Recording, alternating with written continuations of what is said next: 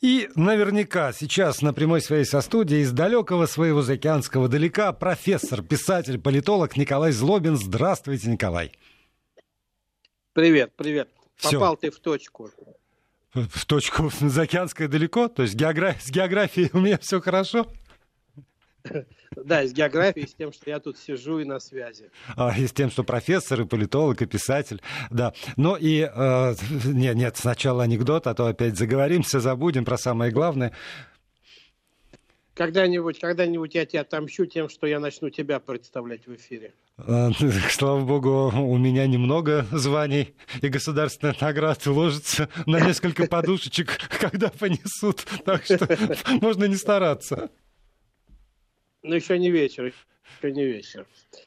Я попробую рассказать анекдот, который здесь а, недавно мне рассказали. Я не знаю, насколько он будет смешной для россиян, но он отражает некоторые американские стереотипы, поэтому, мне кажется, он может быть хотя бы а, с такой а, этнографической, если хотите, точки зрения интересен, а, потому что действительно отражает некоторые американские стереотипы. Да не бойтесь, Николай, ну, вот, не смотри... все, далеко не все ваши анекдоты смешны для россиян, и ничего, россияне с этим уже смирились. Ни, ничего страшного, да, вообще мы как-то говорили, что э, чувство юмора, наверное, одно из самых деликатных проявлений национальной культуры, и то, что смешно для одного народа, не смешно для другого, и это, это нормально.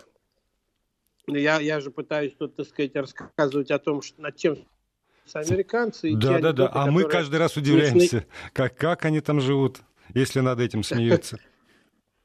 Я понимаю, да. Это чувство взаимное здесь, поверьте мне. Вот.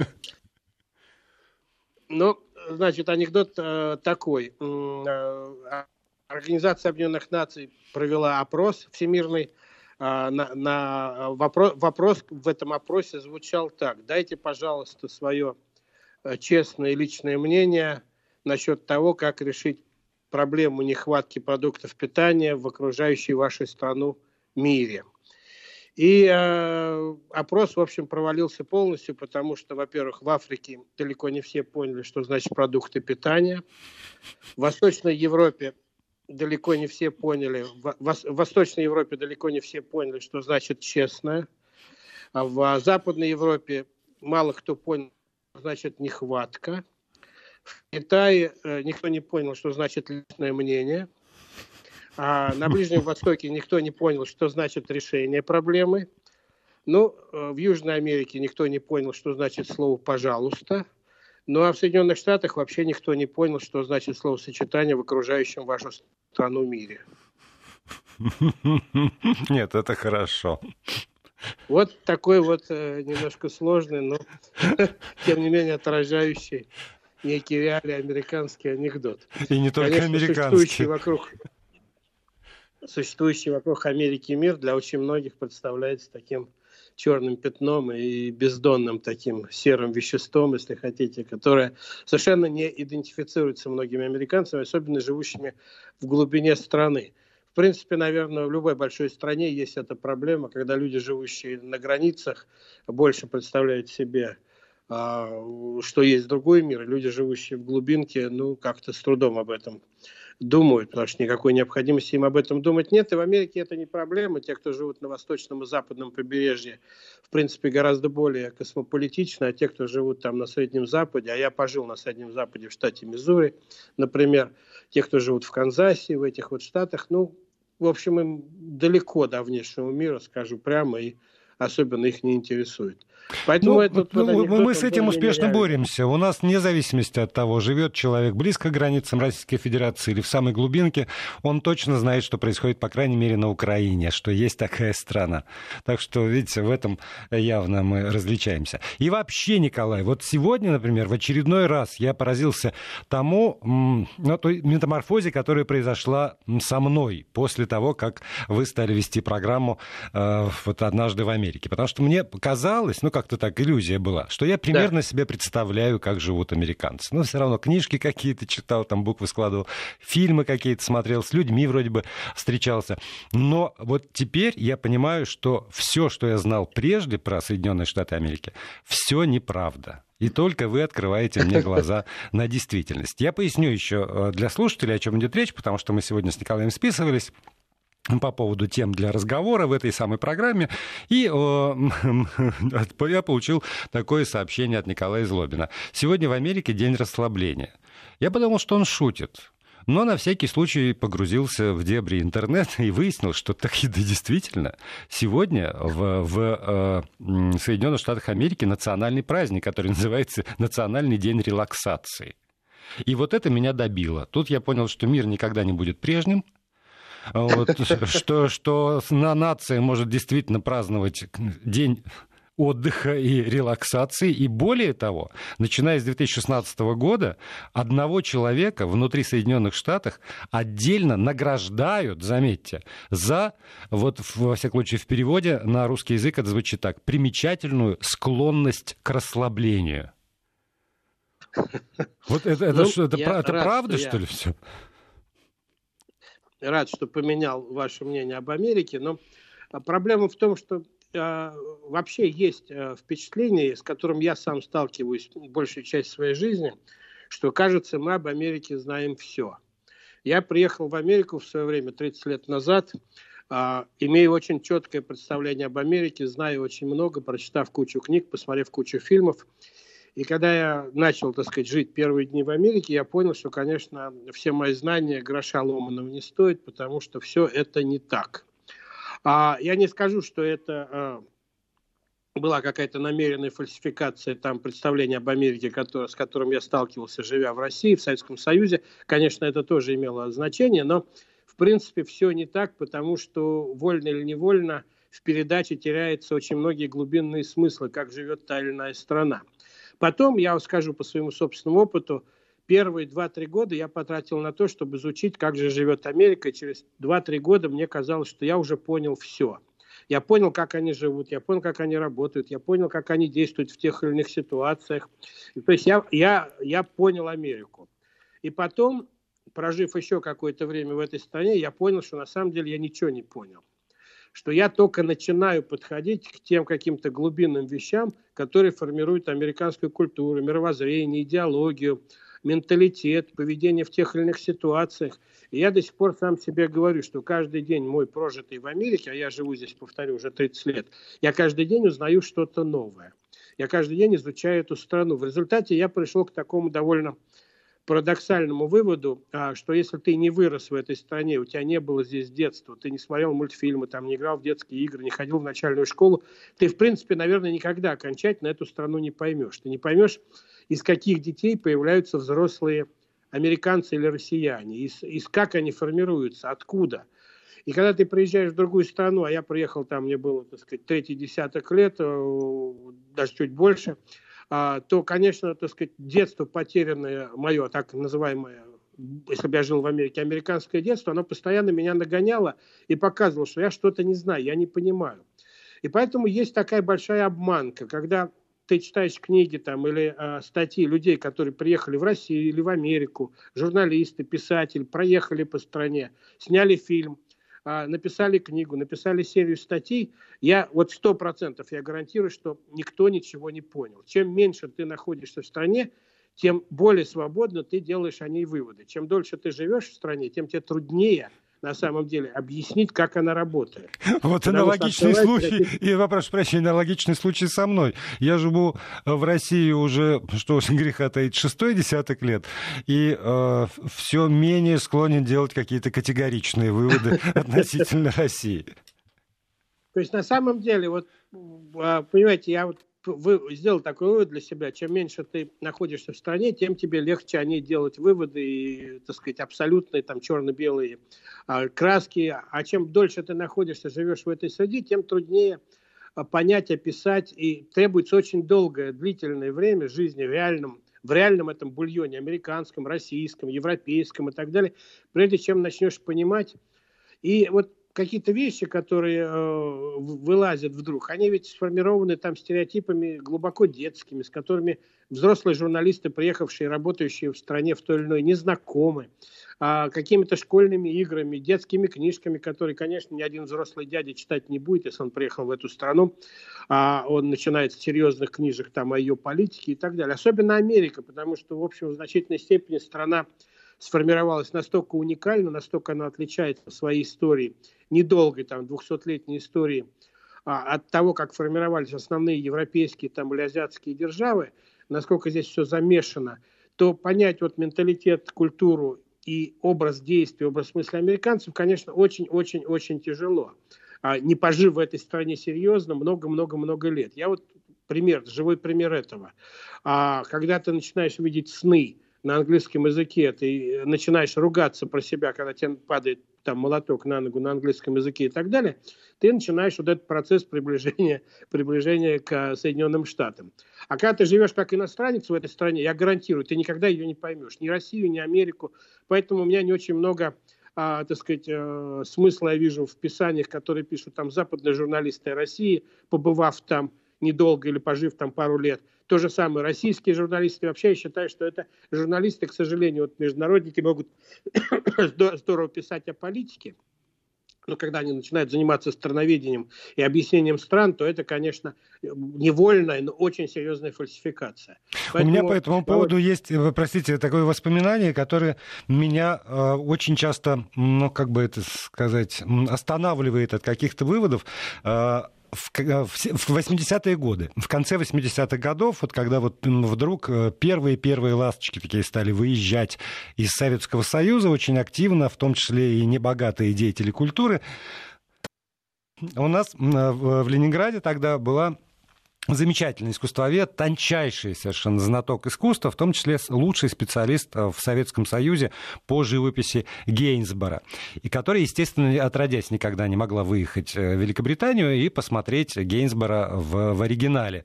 Но она написала довольно много книг, статей, и вот эта э, история, которая передавалась тогда из уст в уста, когда первая группа туристическая из Эрмитажа поехала в Лондон, она себе тогда это позволить не могла, но она, провожая автобус, значит, в аэропорт, бежала за своей коллегой и кричала, посмотри, посмотри, ну какой же там колорит, потому что все ее Э, выводы были основаны на черно-белых иллюстрациях, которые она могла находить вот в разных местах. И о реальном колорите художника Гейнсбора она не имела ни малейшего представления, но надо отдать ей должное, когда, э, когда уже там все посмотрели на Гейнсбора, никто не сомневался в тех выводах, которые она сделала, потому что, вот я еще раз повторю, это было гениальное чутье гениального искусствоведа, когда не видя, собственно, реальной живописи Гейнсбора, она делала очень верные выводы о том, э, что это за художник. Так что здесь, видимо, много и у журналистов зависит от ума, таланта и такта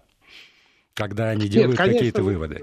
Много, много зависит от конкретных людей, но здесь в Америке, она страна большая, и Россия, собственно, страна еще больше.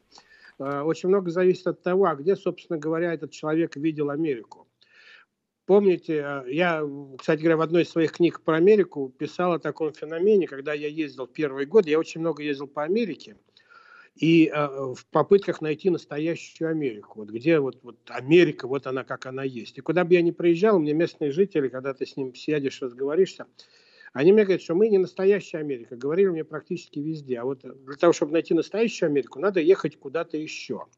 И вот ты приезжаешь там в Нью-Йорк, куда приезжает большинство журналистов, скажем так, и э, туристов там и так далее, и видят эту Америку нью-йоркскую. А когда ты говоришь с нью-йоркцами, они говорят, ну какой же Нью-Йорк, Америка, это вообще непонятно что. Это вообще какая-то часть другого мира. А надо ехать куда-нибудь в Калифорнию, чтобы видеть настоящую Америку. Ты приезжаешь в Америку, куда тоже иногда, э, в Калифорнию, куда тоже иногда попадают журналисты. Но там те местные жители скажут, ну какая же Калифорния, Америка? Это вообще особый мир, там, это вообще Республика Калифорния, как она официально называется, на флаге это написано. И вообще никакого отношения к Америке не имеет. Вам, если хотите найти Америку настоящую, надо ехать в Техас. Ты едешь в Техас, а в Техасе говорят, да мы вообще не Америка, мы там сравнительно новая Америка, у нас тут своя жизнь, нам плевать на Вашингтон, на то, как вы живете в Нью-Йорке, и знать мы вас не хотим, а, и так далее. Говорят, надо, хотите найти настоящую Америку, надо ехать на Средний Запад Америки, вот там Миссури, а, или новый э, штат Канзас там и так далее. Едешь туда, а там говорит, ну какие же мы Америка? -то? Америка это одно из побережий, там вот там надо изучать. И вот так вот ты по всей Америке ездишь и не можешь никогда поймать эту Америку за хвост, потому что все, так сказать, вот что такое настоящая Америка? Все передают это право называться настоящей Америкой в этой стране кому-то еще. И вот для журналистов, которые, конечно, обычно приезжают в какое-то конкретное место, Вашингтон или Нью-Йорк, или там писателей, которые живут в конкретном месте и описывают то, что они видят своими глазами, они описывают вот то, что сами американцы могут и не считать настоящей Америкой. Вот в России, кстати говоря, у меня постоянно другой опыт, у меня лично. Он может быть не, не абсолютный, так сказать, только со мной, поскольку я приезжаю вроде как из Америки, то мне очень часто на улицах, где бы я ни был, там в компаниях и в разных городах, а, разных населенных пунктах России, в разных частях ее сажают за стол, наливают и говорят, мы сейчас тебе объясним, что такое настоящая Россия. Вот мы тебе сейчас объясним, это мы. Вот, это мы, вот здесь вот, а все это Москва, там Питер, это все полное. Нет, извините, Полная Питер это Россия. Вот с Москвой тут действительно есть некоторые сомнения, а вот а Питер это Россия. Ну вот, я, я найду огромное количество людей, которые с этим не согласятся и скажут, что Питер это вообще какое-то подобие там Западной Европы э, в глазах Петра Первого, и вся эта культура, в общем, глубоко не русская. Но дело не в этом. Дело в том, что журналисты видят обычно часть, маленькую часть страны, там маленькую часть культуры, общаются с небольшим количеством людей. Американские политики – это не те люди, по которым надо судить об Америке. Как и российские политики, это не те люди, по, по которым надо судить о России. К сожалению. Но у журналистов обычно стоит другая задача. У них есть дедлайн, ты сам знаешь, им надо к такому-то числу написать статью, к такому-то времени сделать передачу. Поэтому они особо не парятся. И мы получаем эту информацию и, и сталкиваемся с тем, с чего ты начал. Совершенно не понимаем, что из себя представляет та или иная страна. И вот Америка, являясь на мой взгляд, главным производителем мировых новостей, остается одной из самых загадочных стран а, для понимания из-за рубежа. А, и американцы по этому поводу совершенно не парятся, они не занимаются объяснением самих себя миру, что еще больше усугубляет эту проблему. А мир судит об Америке потому, как он хочет судить, по своим критериям, не понимая, что Америка совсем живет ну, сказать, по другим правилам, по другим критериям, в другом а, ментальном контексте.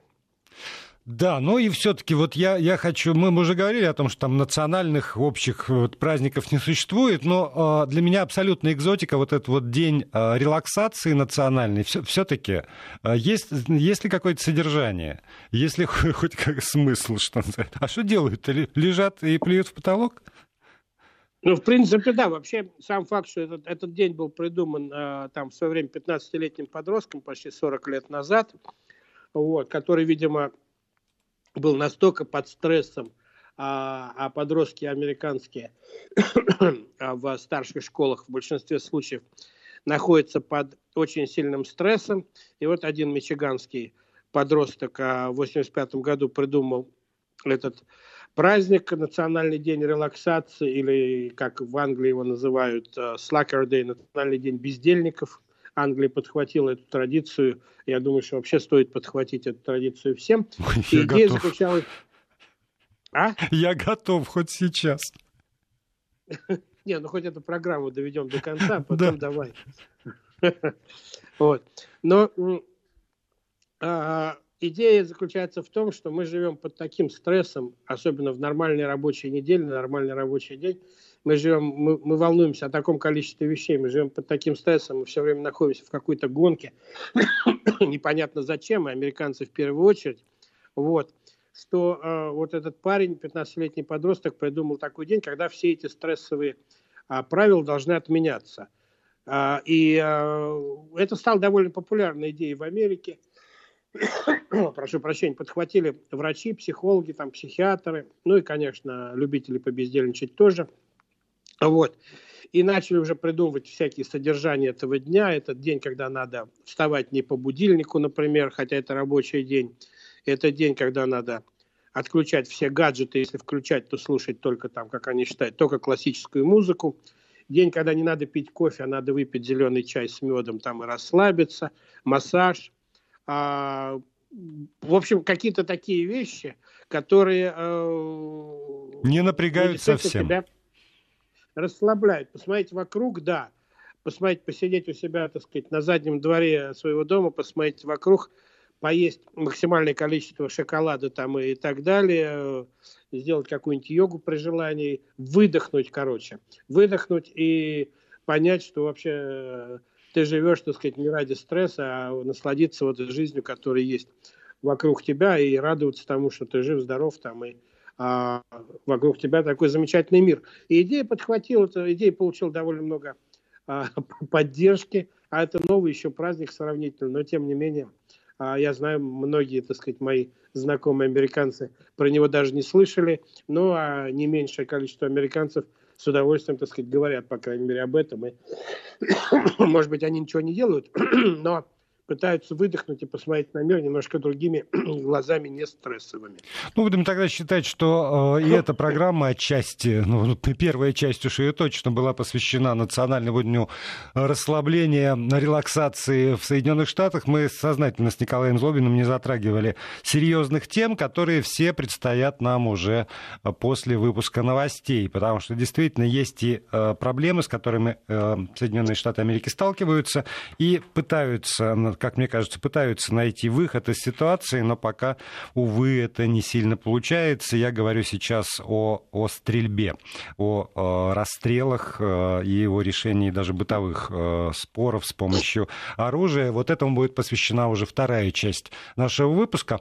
Вот э, Э, для меня остается абсолютной загадкой пока что, как выбирается человек года, э, расслабляющийся лучше, чем все остальные американцы и даже получает какую-то награду. Но я призываю наших слушателей не расслабляться, а взять э, в себя в руки, напрячь интеллект и сразу после новостей, используя возможные способы связи, отправлять свои вопросы или свои комментарии к тому, что говорит Николай Злобин в нашем эфире. 8 900 903 170 6363 это для тех, кому удобно пользоваться WhatsApp и Viber.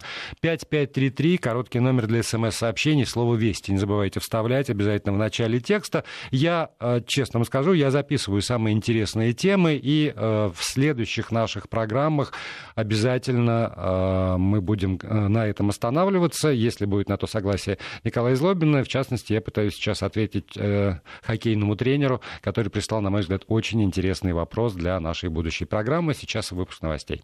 И продолжаем разговор.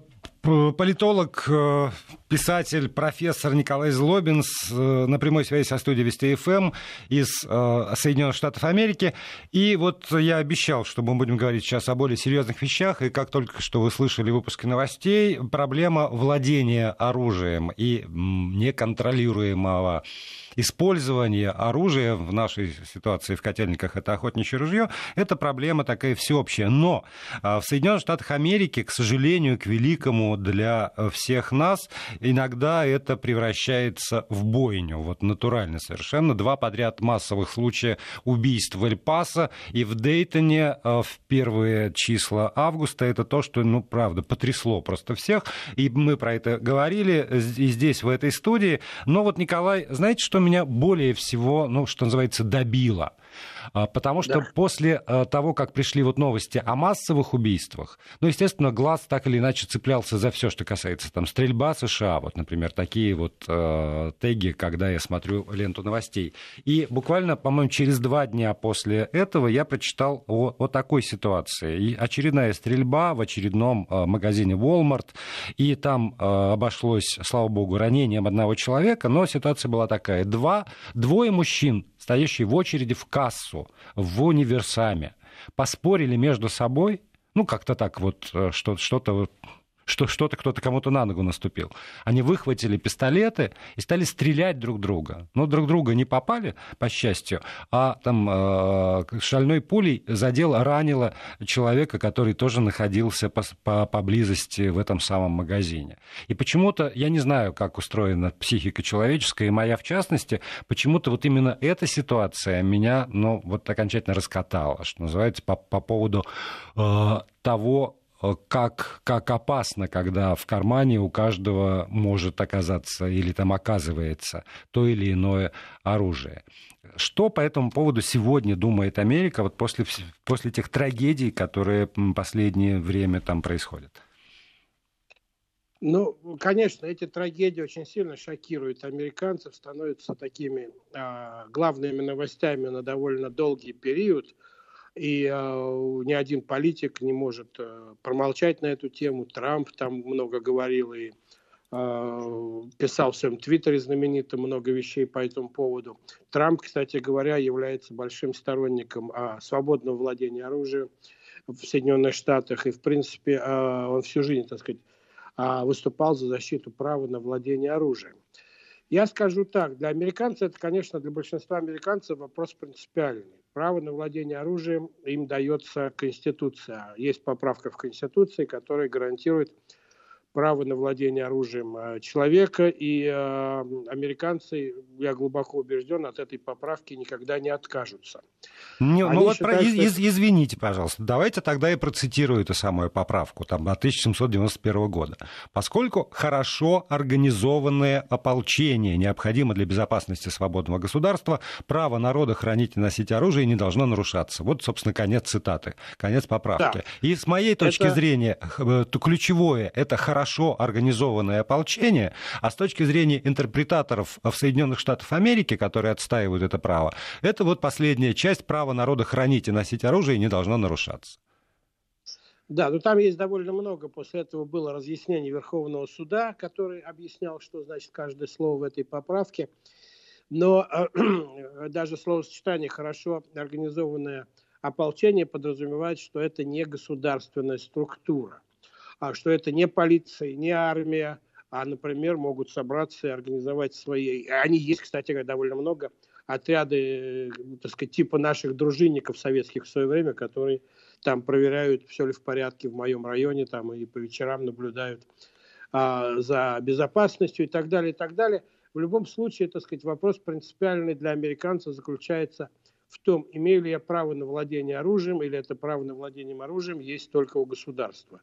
И для американцев вопрос однозначно, так сказать, я имею право не меньше, чем государство, владеть стрелковым оружием. А для многих американцев это вопрос приоритета прав. А, приоритета прав в том смысле, что государство не может а, сказать мне, на что я имею право, а на что я не имею права.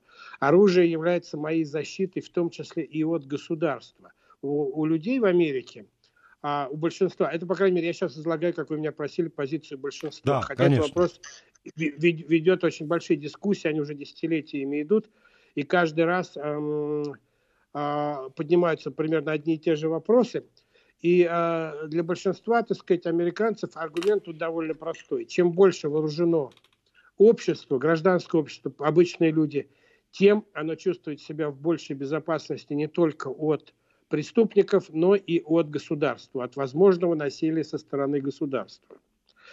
И вот этот аргумент, что, э, который приводится здесь некоторыми экспертами, политологами, можно с ним соглашаться или нет – что владение оружием общества является одной из гарантий американской демократии, и не только американской демократии в целом, когда люди вооружены, и полицейские там, и государство знают, что люди вооружены, поэтому особого насилия по отношению к ним они применять не могут, потому что ну, можно получить серьезно в ответ. А, кстати говоря, у американцев на руках больше стрелкового оружия, чем у а, государства американского, полиции армии. Мы говорим про стрелковое оружие. А дальше начинается интерпретация. Во-первых, один из аргументов, который приводится всегда в такого рода дискуссиях, говорят, что а, уровень убийств на а, там, 10 тысяч, 100 тысяч населения в Америке гораздо ниже, чем во многих других странах. В том числе в России. Там в два с половиной раза ниже, чем в России уровень убийств в Соединенных Штатах. Поэтому дело не в массовых убийствах. Они, конечно, здорово шокируют американское общество, являются поразительно огромной трагедией и сильно портят статистику, но, а, опять же, они, в общем, а, не выводит Америку в лидеры по числу убийств среди населения. Там Россия, я повторяю, другие страны далеко впереди. Вот. Это первое. Второе, так сказать, аргумент, который приводит Трамп, в том числе и другие, так сказать, сторонники владения оружием, заключается в том, что не, не пистолет убивает человека, человек убивает человека. Если поставлена задача, так сказать, хочешь убить, ты убьешь ножом, сковородкой, чем угодно, так сказать, там задушишь а, а то, что пистолет тебя облегчает, это безусловно, но решение все равно человек. И, и, и решать эту проблему надо не через а, репрессии против оружия, а решать надо работу с человеком, у которого это оружие есть. И дальше начинаются, так сказать, традиционные американские дебаты на тему... Я сразу сам себя перебью, на секундочку скажу, что есть и немалая часть американского общества, которая, в принципе, против а, любого оружия. И у дома у некоторых американцев нет ни, ни одного, так сказать, предмета стрелкового, скажем так. а, и они принципиально ни себе, там, ни детям не разрешают его иметь. С другой стороны, огромное количество американцев, у которого дома целый арсенал этого оружия, они считают, что это их право иметь, хранить и так далее. Так вот, дальше начинается э, дискуссия на тему, как регулировать это дело, какое оружие можно иметь, э, как им можно пользоваться, где его хранить там, и так далее, и так далее. Федеральных законов по этому поводу практически нет. Все отдано, и как везде практически в Америке, все отдано на рассмотрение конкретных штатов. В зависимости от традиции, культуры, ситуации в том или ином штате, законы очень сильно разнятся. Во-первых, сильно разнятся законы по поводу того, как можно купить, кому и как можно купить стрелковое оружие, какие проверки должен пройти человек.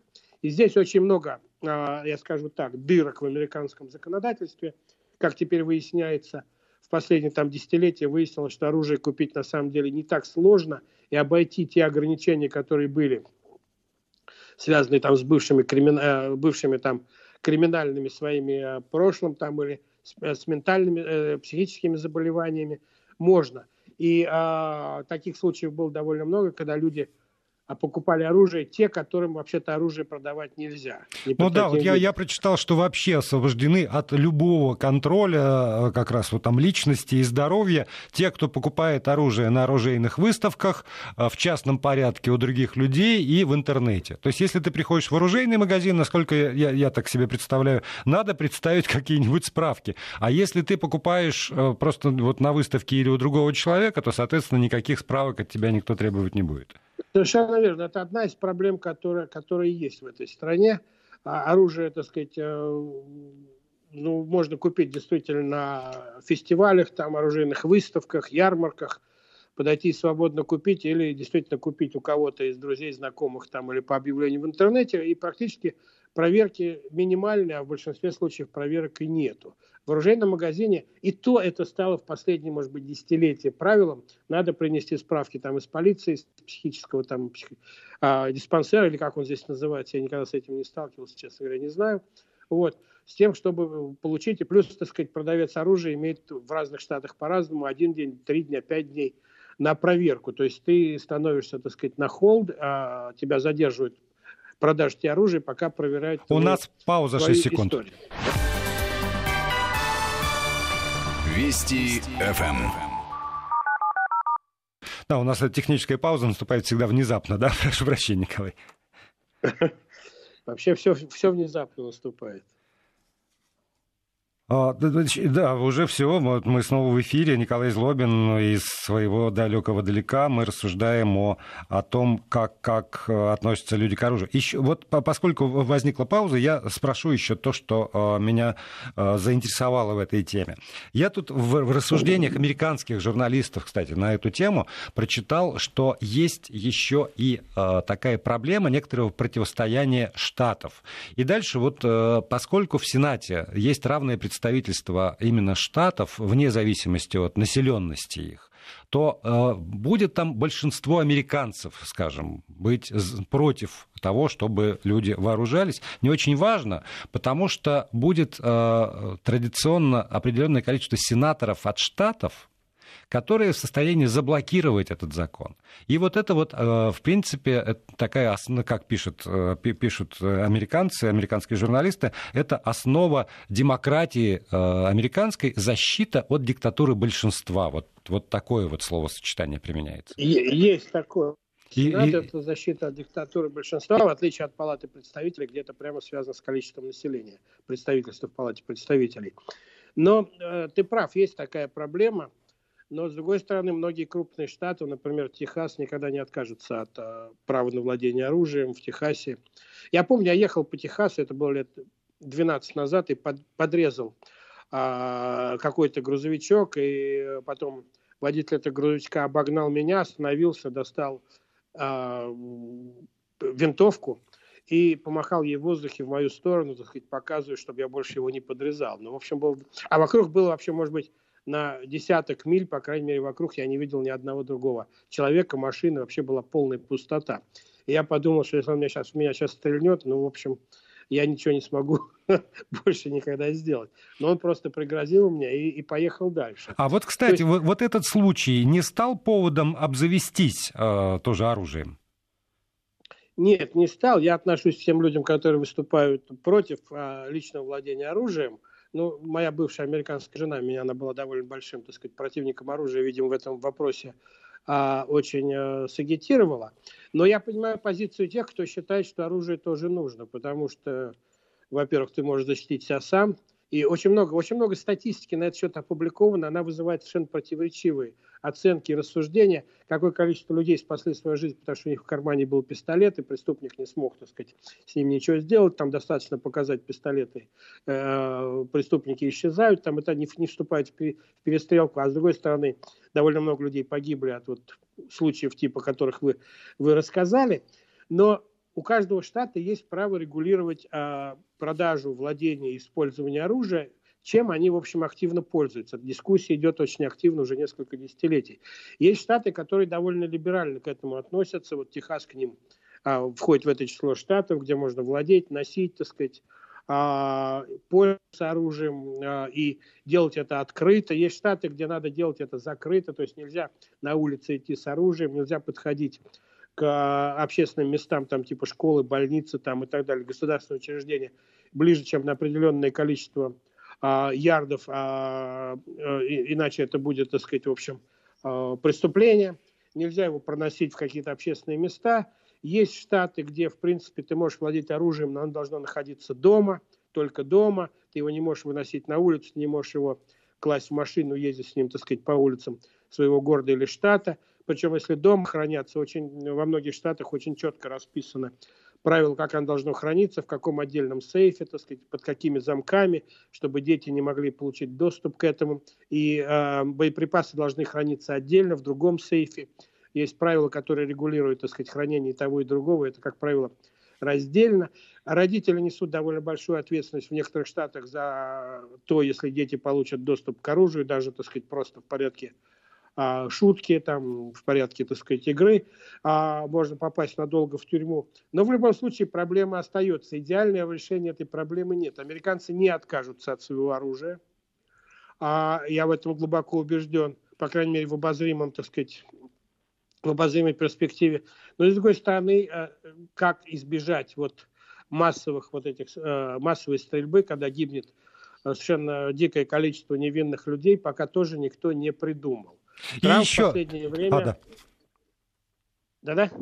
Я, я хотел вот еще что уточнить. Когда э, э, говорится о базовом принципе, э, у человека, рядового гражданина, должно быть оружие, в том числе, чтобы противостоять государству. Ну, там как-то вот входить в баланс с этим самым государством. Это все равно же нарушается. Потому что если, не дай бог, человек там... Э, угрожает только оружием полицейскому, то у полицейского есть абсолютно там реальное право стрелять. То есть все равно государство э, в этом смысле наделено большим количеством прав использования оружия, чем рядовой гражданин. И этот баланс все равно нарушается. Тогда, с моей точки зрения, нарушается и базовый принцип. И что-то, за что цепляются. Не может, же, не может человек защищаться от, от полицейского с пистолетом. Все равно. Да, потому что американцы считают, что да, так сказать, предотвратить насилие со стороны государства через полицию, да, это их право. Что полиция не может просто вломиться в дом, она может получить отпор, надо иметь законные основания. Хотя, опять, я повторяю, здесь очень много дыр, и идеального решения до сих пор не найдено, я не знаю, вот я лично, так сказать, интеллектуально пока не понимаю, какое идеальное решение может быть принято. Но вы правы в одном. Полицейский знает, что у любого человека, с которым он имеет дело, есть или может быть оружие. И как это влияет на полицейского, это отдельная проблема. Ну вот с этим, относиться... с этим э, мальчиком, черно, ну мальчиком, таким вы, вы, вы, великовозрастным мальчиком, когда полицейскому показалось, что он э, там э, агрессию проявляет и может только, наверное, у него может быть пистолет, и когда он его застрелил, этого чернокожего парня, в итоге суд же встал на сторону полицейского, да, опять это зависит очень сильно от того, как местная культура, местный, местный менталитет в этом штате, в этом графстве воспринимает эту проблему. А, и чем южнее вот в Соединенных Штатах, тем больше традиции, так сказать, владения оружием. а, тем больше традиции вообще охоты, скажем так, и так далее, и так далее. Я знаю людей, у которых огромные арсеналы дома, действительно, там десятки, десятки стрелкового э, предметов стрелкового оружия. А, и я не очень понимаю, зачем это нужно. Я повторяю, я лично, так сказать, противник этого дела. Но проблема с полицейским заключается в том, что, опять же, американцы считают, что а, а полицейский, да, может ошибиться, но намеренно, так сказать, нарушать чьи-то права он не сможет, потому что человек может защитить себя. Да, полицейский ошибается, да, это проблема. Но полицейский всегда знает, что, так сказать, если он вдруг, так сказать, ну, без всякого повода наедет на какого-то человека, у человека есть тоже возможность защититься. И в, прин... и в принципе есть... В суде, там... Да, и в принципе у человека есть возможность в суде отстоять свое право применения оружия против полицейского. Конечно, угрожать оружием, да, и полицейский это понимает. Хотя, конечно, эта проблема, я повторяю, очень серьезное решение на сегодняшний день я не вижу. Я, чтобы, так сказать, а, такую вот маленькую шутку есть в Америке, такой маленький, это не анекдот еще, но тем не менее маленький. Это шутка, уже анекдот, два... у нас 30 секунд. А, ну это тогда придется... Мы в следующий раз давайте продолжим эту тему. А маленький такой анекдот, два парня сидят в баре, один говорит, ты куда пропал, давно тебя не видел. Тот говорит, да понимаешь, я тут как-то весной вышел на улицу, смотрю, идет белый парень такой, с очень наглым выражением лица. Я ему подошел, и ему очень сильно стукнул по этому выражению лица. Ну, меня арестовали и три дня продержали в тюрьме. Я только вышел, смотрю, идет афроамериканец с очень наглым выражением лица. Я подошел к нему и стукнул со, всех, со всей силы по этому наглому выражению лица, и меня задержали на 6 месяцев за то, что я изображал из себя полицию. На этом точка. Спасибо большое и до новых встреч в эфире с Николаем Злобиным.